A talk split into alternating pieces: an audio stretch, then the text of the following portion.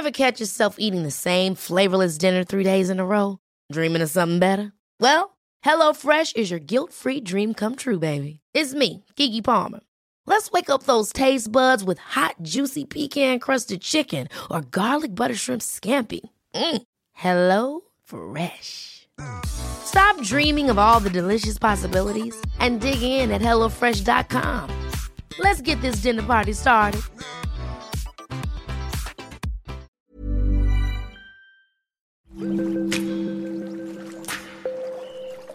Aderezo presenta Comer limpio. ¿Cómo están? Bienvenidos a Comer limpio. Y fíjense que estábamos eh, analizando este tema porque de verdad que es muy importante. Sé que a algunos les da miedo el pensar en una alimentación basada en plantas.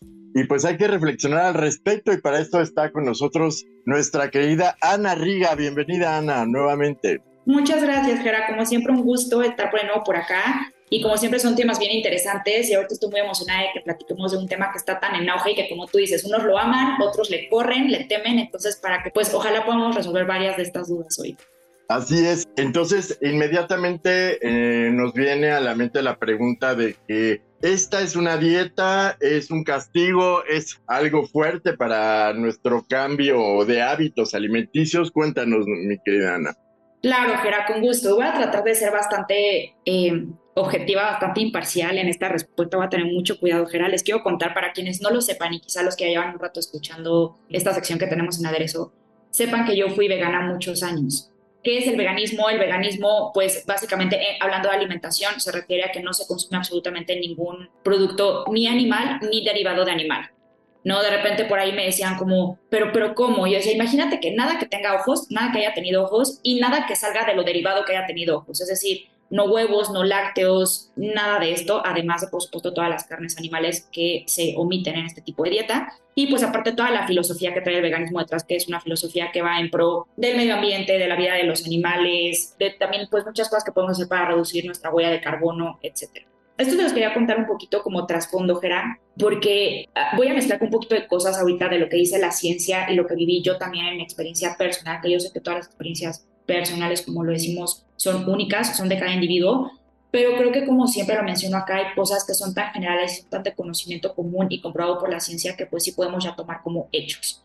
Entonces, Creo que el veganismo es algo, bueno, llamémosle, ahorita no voy a hablar de veganismo porque hay otras variedades como el vegetarianismo, que es en el que sí se puede llegar a consumir alimentos lácteos e incluso huevo, dependiendo de cómo acá quien lo lleve. Está el pesetariano, que los pesetarianos no consumen carne roja, no consumen huevo, no consumen carne de pollo, pero sí consumen pescado, ¿no? Están como todas estas variables están los que también se llaman flexitarianos, que dicen, bueno, a lo mejor yo de lunes a viernes solo como basado en plantas, como si fuera un vegano o un vegetariano, y el fin de semana, pues a lo mejor sí me doy eh, algún gusto, ¿no? Me echo mi corte de carne o mi hamburguesa, mis mariscos, lo que le guste. Entonces, para generalizar, le vamos a llamar dietas basadas en plantas, que es lo que tienen en común todos estos en su tronco. Yo creo que es algo que es realizable, que es la palabra que utilizaría por un periodo de tiempo sí creo que tiene caducidad, creo que esa caducidad depende ahí sí de cada individuo, de los requerimientos de cada quien, de la etapa en la que se encuentre cada quien. Eh, yo de nuevo voy a hablar por mi experiencia ahorita, yo no tuve ninguna, afortunadamente yo no tuve ninguna deficiencia, quiero mencionar también que yo seguía muy de cerca siempre pues todos los requerimientos nutricionales que tenía, o sea, se los voy a decir así, yo pesaba mi proteína, no sé si yo iba a consumir una proteína vegetal que provenía, por ejemplo, de la lenteja o que provenía del tofu o que provenía de la que sea que fuera la fuente, yo siempre hacía este balance y estos cálculos, un poquito obsesivos ahora que lo pienso, pero para sacar cuánto carbohidrato versus cuánta proteína estaba comiendo. Yo me suplementé mucho también durante toda mi época en la que fui vegana. Siempre me suplementé con omegas, con vitamina D3, con vitamina B6, ¿no? que son las que de pronto puede haber más deficiencia cuando no estamos consumiendo alimentos del mundo animal que traen naturalmente estos nutrientes. Y creo que eso en gran parte me ayudó a mí, ¿no? Contrarrestar esta parte de, de, no solamente no tener deficiencias, sino creo que logré una confusión corporal también bastante buena durante estos años. Pero eventualmente cuando retomé el introducir todos los alimentos animales a mi dieta, me fue aún mucho mejor. Es decir, yo creía que estaba muy bien, yo sí estoy muy saludable, me siento bien, tengo energía.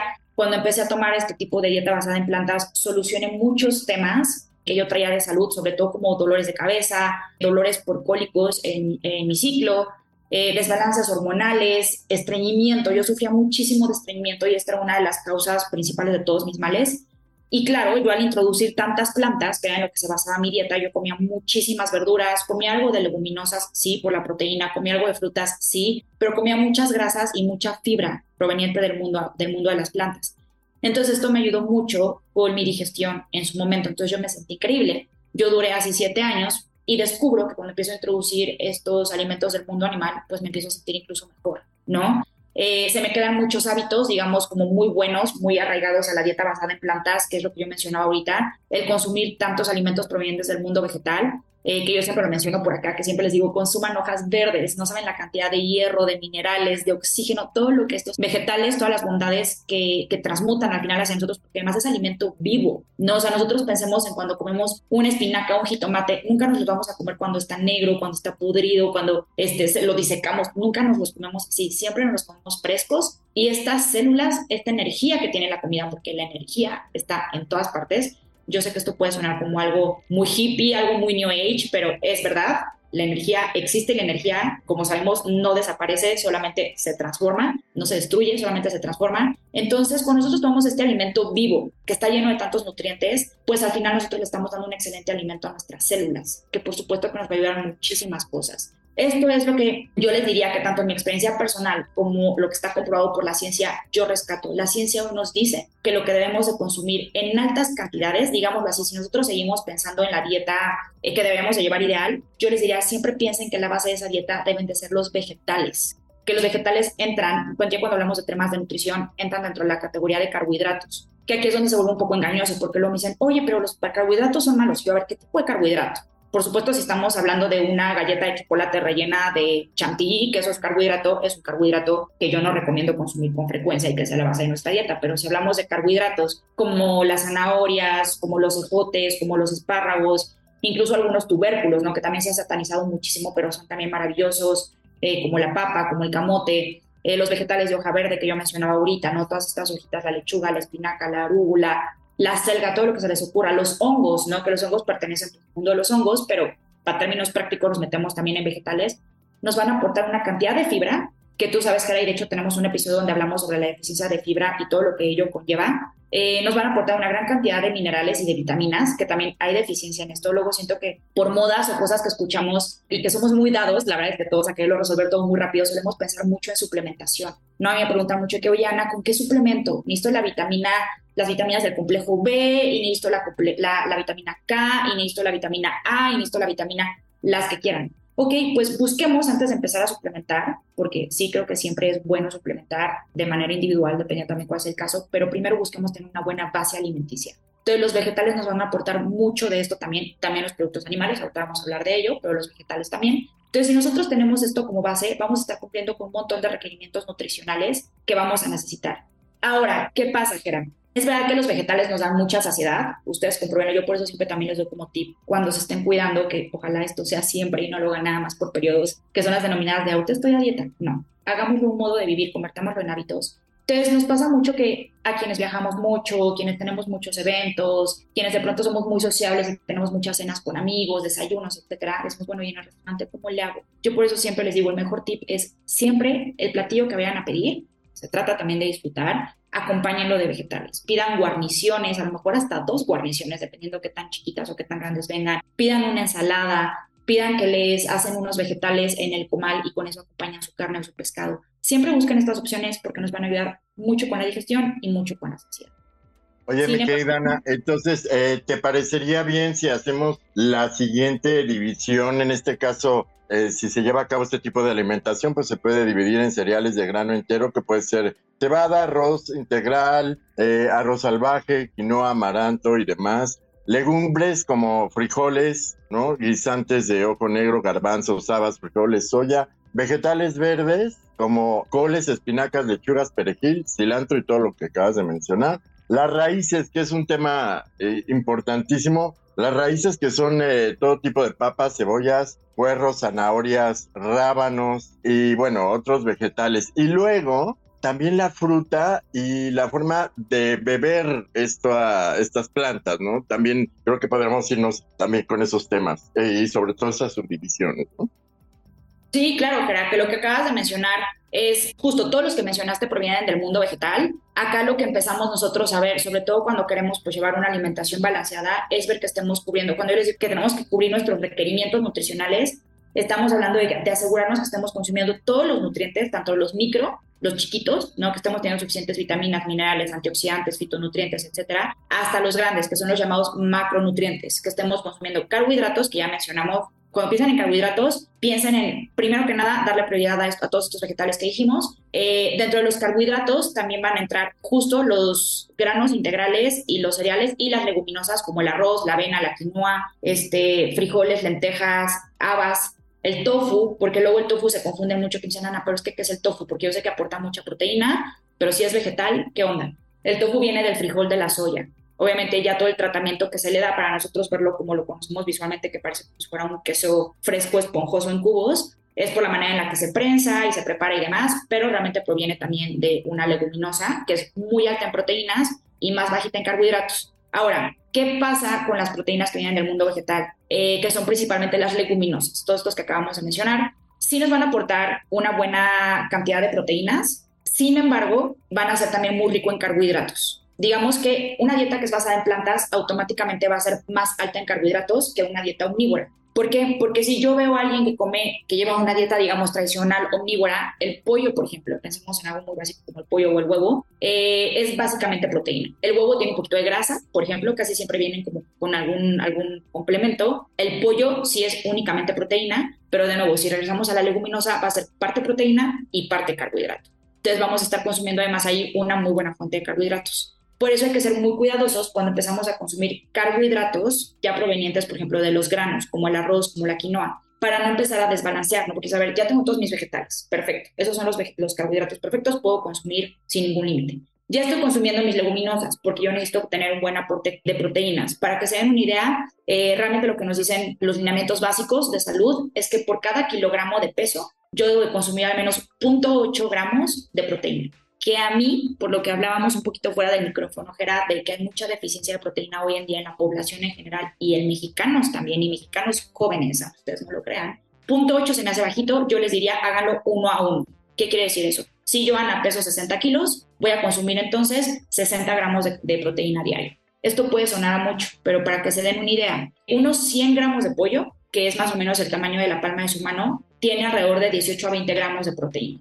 Entonces, dos huevos tienen alrededor de 16 gramos de proteína y yo voy sumando, ¿no? Conforme a lo que yo voy consumiendo durante el día. Eh, ahora, ¿qué es lo que pasa en contraste? Y que yo lo veía mucho cuando yo llevaba todos mis cálculos, cuando yo fui vegana y consumía pura proteína del mundo vegetal, las leguminosas, si bien son ricas en proteínas, como también son ricas en carbohidratos, el aporte proteico va a ser mucho menor que el de un pollo o el de un huevo. A lo mejor yo equiparo, digo, a ver, 100 gramos de leguminosas, que aparte pensemos en 100 gramos de leguminosas, imagínense 100 gramos de lenteja, pues es como algo voluminoso que a lo mejor me va a saciar mucho más rápido. No me cuesta a lo mejor un poquito más de trabajo comérmelo que un pedacito de pollo. De esos 100 gramos de leguminosa, voy a estar a lo mejor consumiendo nada más 9 gramos de proteína. Entonces, ¿qué pasa? Que 100 gramos no son suficientes para tener 9 más 9, 18, para al menos tratar de alcanzar las del pollo, las que me da un pedazo de pollo, una pechuguita de pollo, tengo que comer el doble de lenteja que lo que comería de pollo. No sé si ahí me voy explicando. No, o sea, necesito más volumen y necesito poner más atención a este tipo de consumo para no quedarme cortito. Porque también, ¿qué es lo más sencillo? Que era que yo lo vi mucho en muchos pacientes que yo guié para poder transicionar a una dieta basada en plantas en ese momento,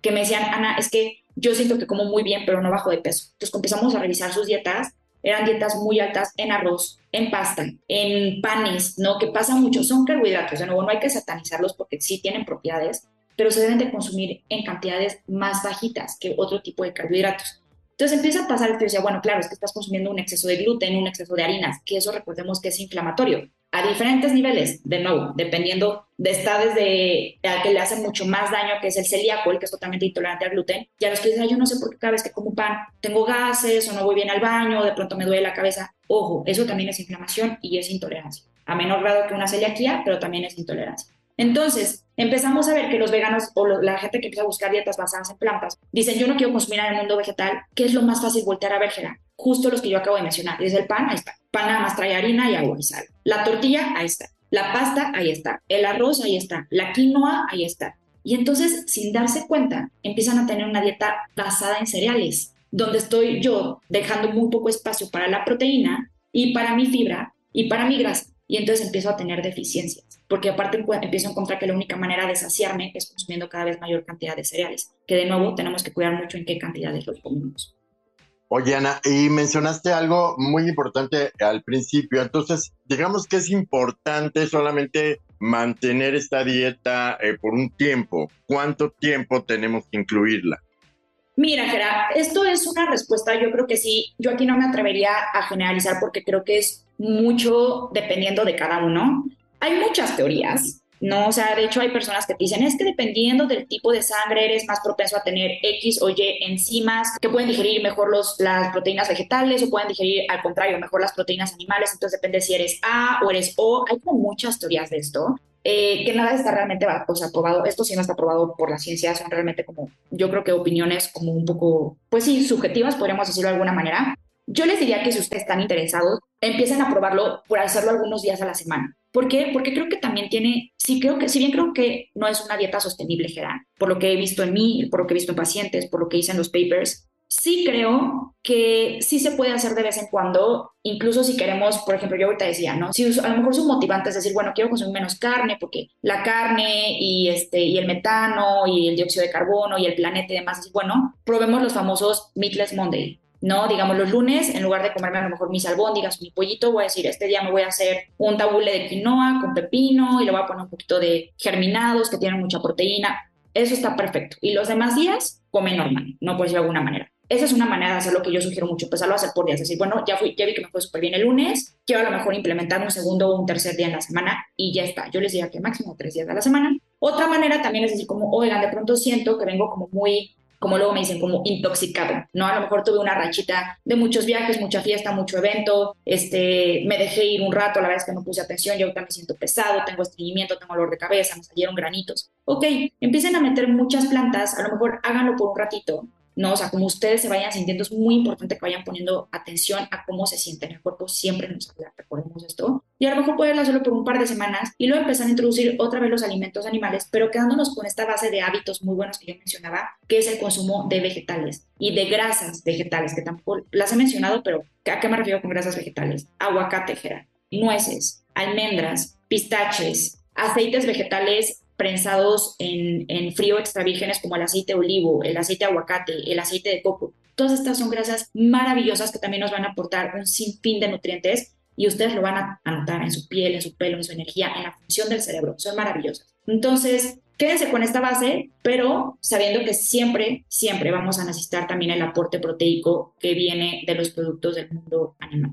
Es decir, si escogen uno, no, que también esa es otra opción, Gerard, que no hay necesidad de quitar todos. A lo mejor es que la carne roja, a lo mejor es un tema por los animales, por la contaminación. Vale, ¿no quieres carne roja? No carne roja. Escoge uno. Quédate a lo mejor con el huevo, quédate con el pescado, quédate con el pollito, con el que más te guste, con el que más se facilite también, dependiendo de la región en la que vivas. Pero sí es una realidad que los aminoácidos que traen las proteínas animales son de mucho más fácil absorción, las aprovechamos mucho mejor, se dice por ahí, de mejor calidad que las vegetales. Entonces, esa es la sugerencia que yo les doy. También quiero desmitificar un poco esto de que, ay, comes basado en plantas y luego, te vas a enfermar. Hay personas a las que sí les ha pasado hay personas, yo les digo, como mi caso no fue maravilloso, no fue maravilloso por siete años, pero ahora me siento aún mejor, muy personal, pero escuchen a su cuerpo, sí hay historias, sobre todo también si son mujeres, recordemos que nuestro sistema endocrino, nuestras hormonas son muy sensibles a cualquier cambio, entonces eh, si por ahí empiezan a comer solamente basado en plantas y ya llevan un ratote y empiezan a notar eh, que hay pues discrepancias en su ciclo menstrual, que de repente no les baja, que de repente hay algo fuera de lo normal, ojo a eso, significa que su cuerpo les está hablando y algo está haciendo falta. Entonces regresan a lo mejor al huevito, algo que les puede estar aportando, lo van a sentir inmediatamente. Si por el contrario les ha ido fenomenal y dicen, no, ya no sé qué me está hablando, llevo años comiendo así, me va muy bien, perfecto. Lo único que yo les recomiendo es háganse análisis, háganse sus bioquímicos, sus análisis de laboratorio, al menos los básicos, por lo menos una vez al año, solo para asegurarse de que todo está bien. Porque hay muchas veces que a lo mejor el síntoma no vota luego, luego, y esto es independientemente del tipo de dieta que lleven. Eso sí que va a aclarar, eso parece que lo estoy diciendo nada más para los que llevan dieta basada en plantas, pero no. Lleven el tipo de dieta que lleven, dieta cetogénica, dieta omnívora, dieta basada en plantas, dieta basada en peces, chéquense una vez al año, porque muchas veces esos síntomas pueden pasar desapercibidos o puede el cuerpo, estamos hablando de manera muy bajita, y cuando yo veo los bioquímicos, ya veo que a lo mejor el, el hierro está bajito, veo que mis glucemias están altas en la mañana, puedo empezar a observar muchas cosas y estar a tiempo de corregir. No decir, bueno, a lo mejor sí yo pensé que siempre era muy bueno desayunar avena y ahora veo que mis glucosas están muy altas, este, veo que mi colesterol está, no, o sea, lo que sea, pues puedo hacer ajustes y probar a lo mejor un día avena, un día huevito y entonces medirme dentro de seis meses y ver cómo ha respondido mi cuerpo ante eso. Claro, súper interesante. Y una pregunta, ¿puede ser esta recomendación para cualquier edad o digamos que no lo recomiendas para niños o, muy adultos? Justo, Gerard. Yo no lo recomiendo para niños y adolescentes porque están en crecimiento. Aquí me regreso un poquito, creo que alguna vez lo mencionamos, que decíamos que la leche materna, que si lo vemos así, lo ves un poco burdo, pero es para ilustrarlo mejor. La leche materna, estamos de acuerdo, Gera, que es un derivado animal. ¿Por qué? Porque la mamá humana es un mamífero, nosotros somos mamíferos. La mamá humana produce leche y esa leche alimenta al bebé. Entonces es un derivado animal. La leche materna es el alimento perfecto para los bebés. Perfecto.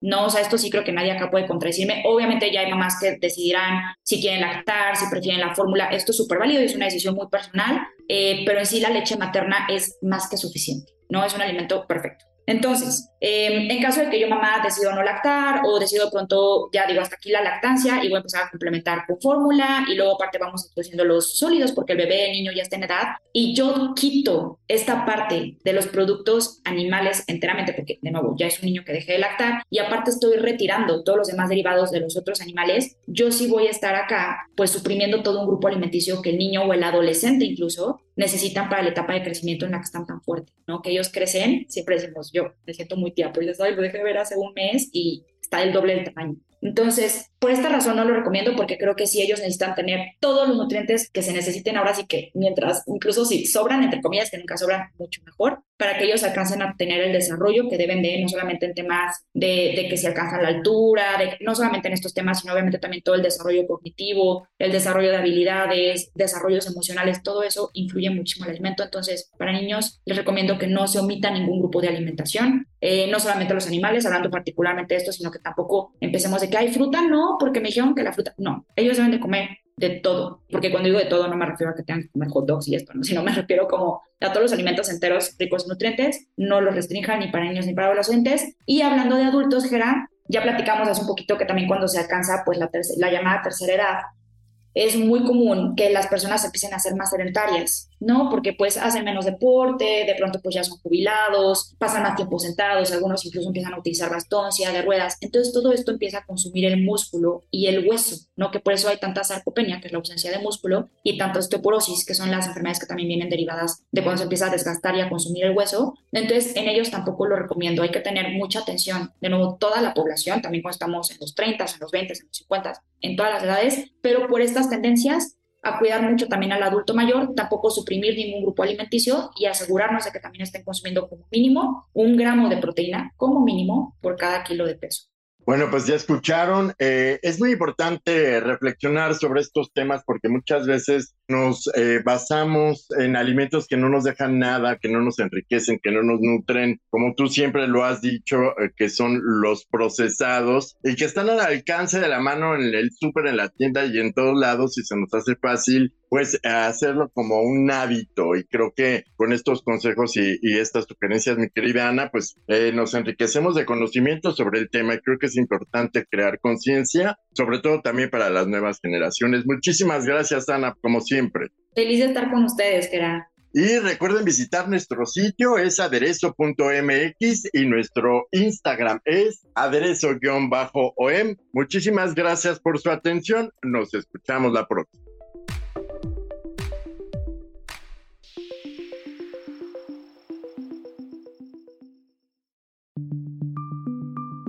Esta es una producción de la Organización Editorial Mexicana.